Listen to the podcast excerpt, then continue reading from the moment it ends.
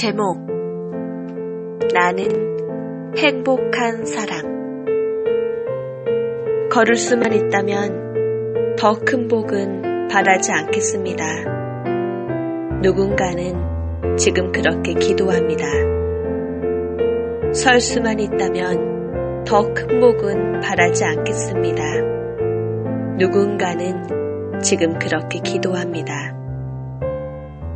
들을 수만 있다면 더 큰 복은 바라지 않겠습니다. 누군가는 지금 그렇게 기도를 합니다. 살 수만 있다면 더 큰 복은 바라지 않겠습니다. 누군가는 지금 그렇게 기도합니다.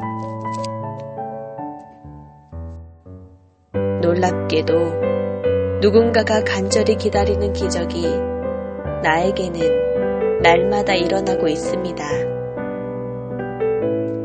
부자 되지 못해도, 지혜롭지 못해도 내 삶에 날마다 감사하겠습니다. 나의 하루는 기적입니다. 나는 행복한 사람입니다. 안녕하세요. 유도와의 별을 쏟아입니다. 네, 오프닝으로 언더우드 기도문 중에서 나는 행복한 사람이라는 시 한 편을 읊어드렸는데요. 어떤 생각이 드세요, 여러분들은? 저는 평소에도 감사하다라고 얼마나 표현하며 살았을까, 나를 좀 되돌아보는 그런 시간이 되었던 것 같습니다.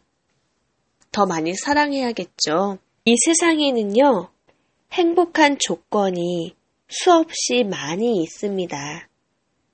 근데 그 행복의 조건은 누군가에게는 보여지기도 하고, 또는 누군가는 보지 못하는 사람들도 있을 텐데요. 왜 그런 걸까요? 바로 각자의 행복이라는 기준이 다르기 때문에 그러합니다. 각자 주관적인 기준에 의해서 내가 행복하다, 불행하다라고 결정짓는 건데요. 그런데 그러한 행복이 특히나 많은 것을 바라는 욕심에 이르는 순간 정신을 차려 주위를 본다라면은요, 아주 사소한 것, 즉 내 주변 가까운 곳에서부터 행복하다라는 걸 알아차릴 수 있습니다. 저는 요즘 솔직히 좀 너무 많은 복잡한 상황 속에 놓여지게 되었었는데요. 물론 그것 또한 내가 만든 기준에 의해서 복잡하다라고 느낄 수 있는 거겠죠. 그런데 저는 정말 특이한 게요, 스스로 궁지에 몰려있다라고 느껴서 침륜에 빠져있다 한다 하더라도 정말 독특하게 어려움 속에 처해 있다가도 더 이상 물러날 수 없을 때 문제를 개선하는 쪽으로 바라보고는 다시 박차게 일어납니다. 오뚜기처럼요. 정말 자생 능력이 뛰어나죠? 이렇게 내가 행복해지기 위해서는요, 어느 정도 내 스스로의 노력이 필요합니다. 그러한데 요즘 나 혼자 열심히 살기에도 각박하고 힘든 세상에서 나를 돌아보고 내 주위를 돌아보고 전체를 돌아본다는 것은 참 힘든 일일 겁니다. 특히나 꿈을 꾸고 있는 많은 가능성을 지닌 젊고 아름다운 청년들에겐 참 우울하고 힘이 드는 시대인데요. 갑자기 얼마 전에 종영한 드라마 초인시대가 생각나네요. 제가 좋아하는 작가이면서 연예인이 되신 유병재 님이 배우로서도 나온 드라마인데요. 저는 정말 개인적으로 팬입니다. 정말 재밌게 봤습니다. 전혀 이전 개그 트렌드와는 좀 색다른, 진지하면서 어눌하지만 그 모습 자체가 웃긴 그런 묘한 매력, 중독성을 탄생시킨 그러한 개그인데요. 네, 그러한 개그를 탄생시키신 분이죠. 가령 일반적으로 누군가 상황극에서 한 대 때리면요, 같이 때리는 반응으로 뭔가 좀 뒤에 상황이 알 법한 개그들을 많이 보잖아요. 그런데 그분은 때리면은 그저 가만히 맞고 또 맞고 결국에는 웁니다. 맞는 역할로 참 많이 나오시는데요. 굉장히 어눌하면서 정말 중독성을 묘한 중독성을 느끼게 됐던 소재인데, 근데 그분은 또 다른 게 단지 개그에서만 그치는 것이 아니라 그러한 개그 소재로 우리가 몰랐던 일들을 의미 부여해서 한 번쯤 더 생각하게 만듭니다. 돌이켜보게 되고, 아, 저런 생각을 할 수 있겠구나, 이런 식으로 말이죠. 정말 대단한 능력이죠? 아, 초인시대 잠깐 이야기하자면은요, 너무나도 종영이 아쉬운 드라마인데요. 초인시대는 정말 유병재 작가를 제대로 알린 드라마였습니다. 특히나 현재 취업난을 겪고 있는 청년들의 모습을 잘 대변해 주었는데요. 평범한 취준생 병재에게 초능력이 생기죠.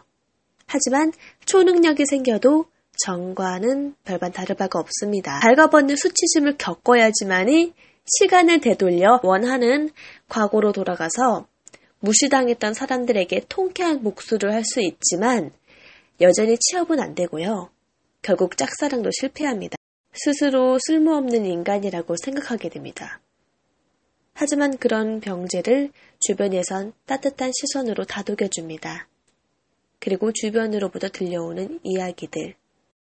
현재 힘겨워하는 청년 구직자들을 대신하여 할 말 다 하고 그들의 울분을 덜어주는 역할을 합니다. 이 시대를 충분히 공감하고 대변해주는 친구 같은 드라마였는데요. 어느 인터뷰 자리에서 유병재님이 그러더라고요. 지금은 삼포의 시대 아니냐고. 연애, 결혼, 출산을 포기한 사회가 나를 필요로 하고 있지 않는다라는 생각이 들게 만든다고. 하지만 곧 이렇게 말하더라고요. 당장 권력도 돈도 명예도 자존심도 없을 수 있지만 청춘의 가장 큰 무기, 이 시간이 있지 않냐고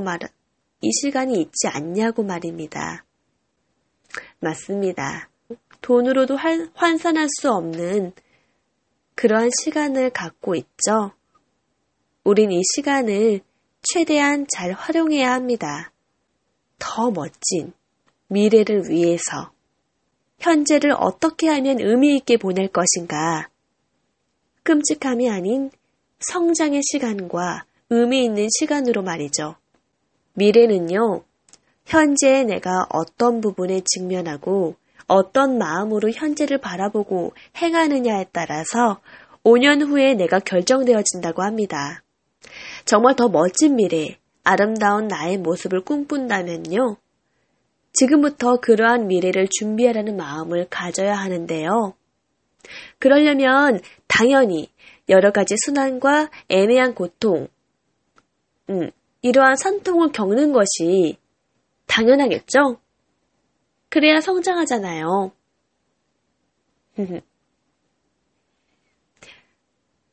우리보다 윗분들은 시행착오 겪지 않게 하기 위해 조언을 많이 해주십니다.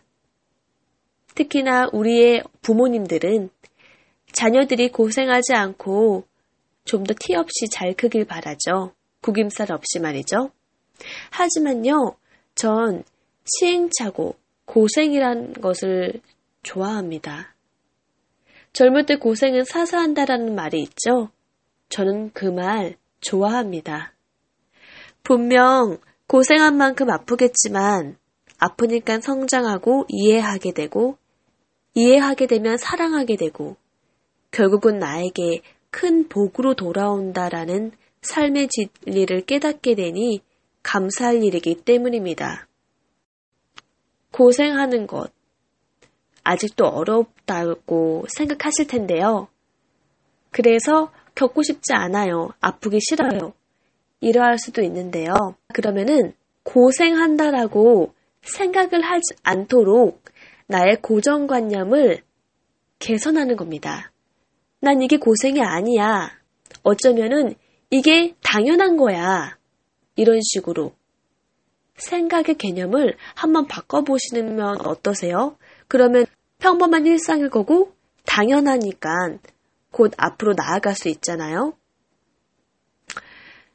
어떻게 그럴 수 있냐고요?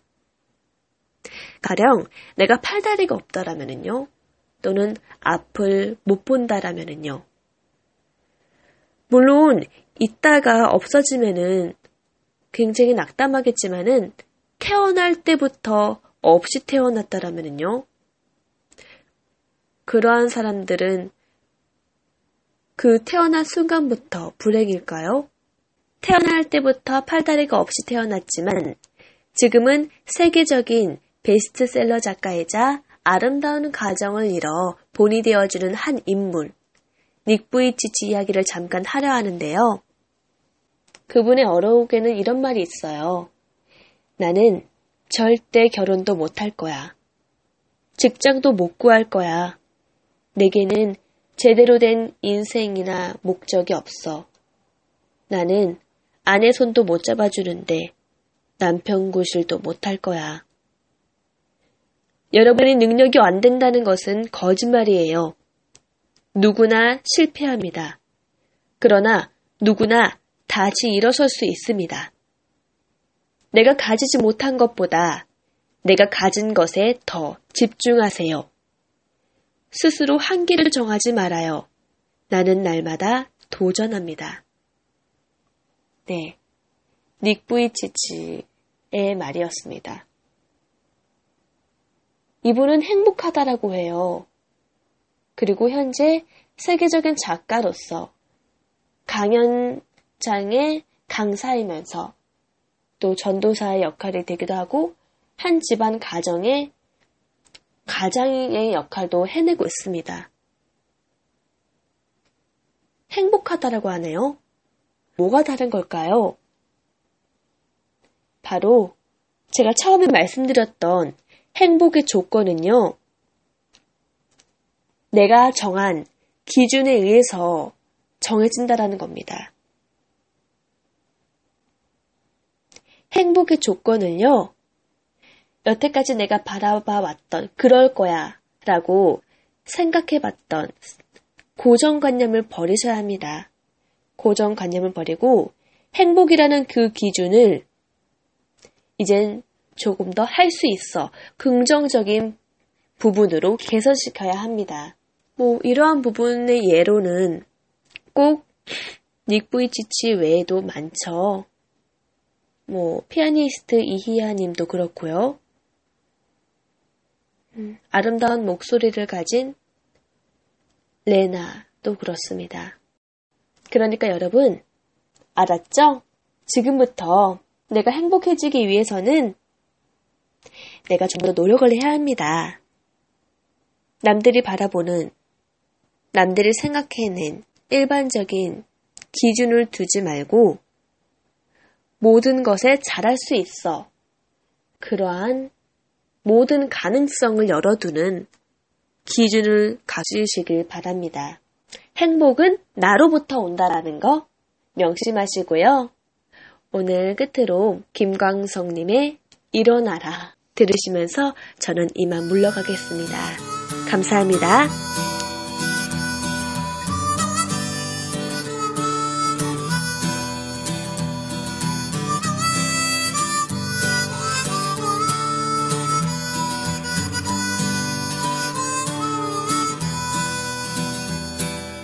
검은 밤의 가운데 서 있어 한치 앞도 보이질 않아. 어디로 가야 하나 어디에 있을까. 둘러봐도 소용없었지. 인생이란 강물 위를 끝없이 부초처럼 떠다니다가 어느 고요한 호숫가에 닿으면 물과 함께 썩어가겠지. 일어나 일어나 다시 한번 해보는 거야. 일어나 일어나 봄의 새싹들처럼.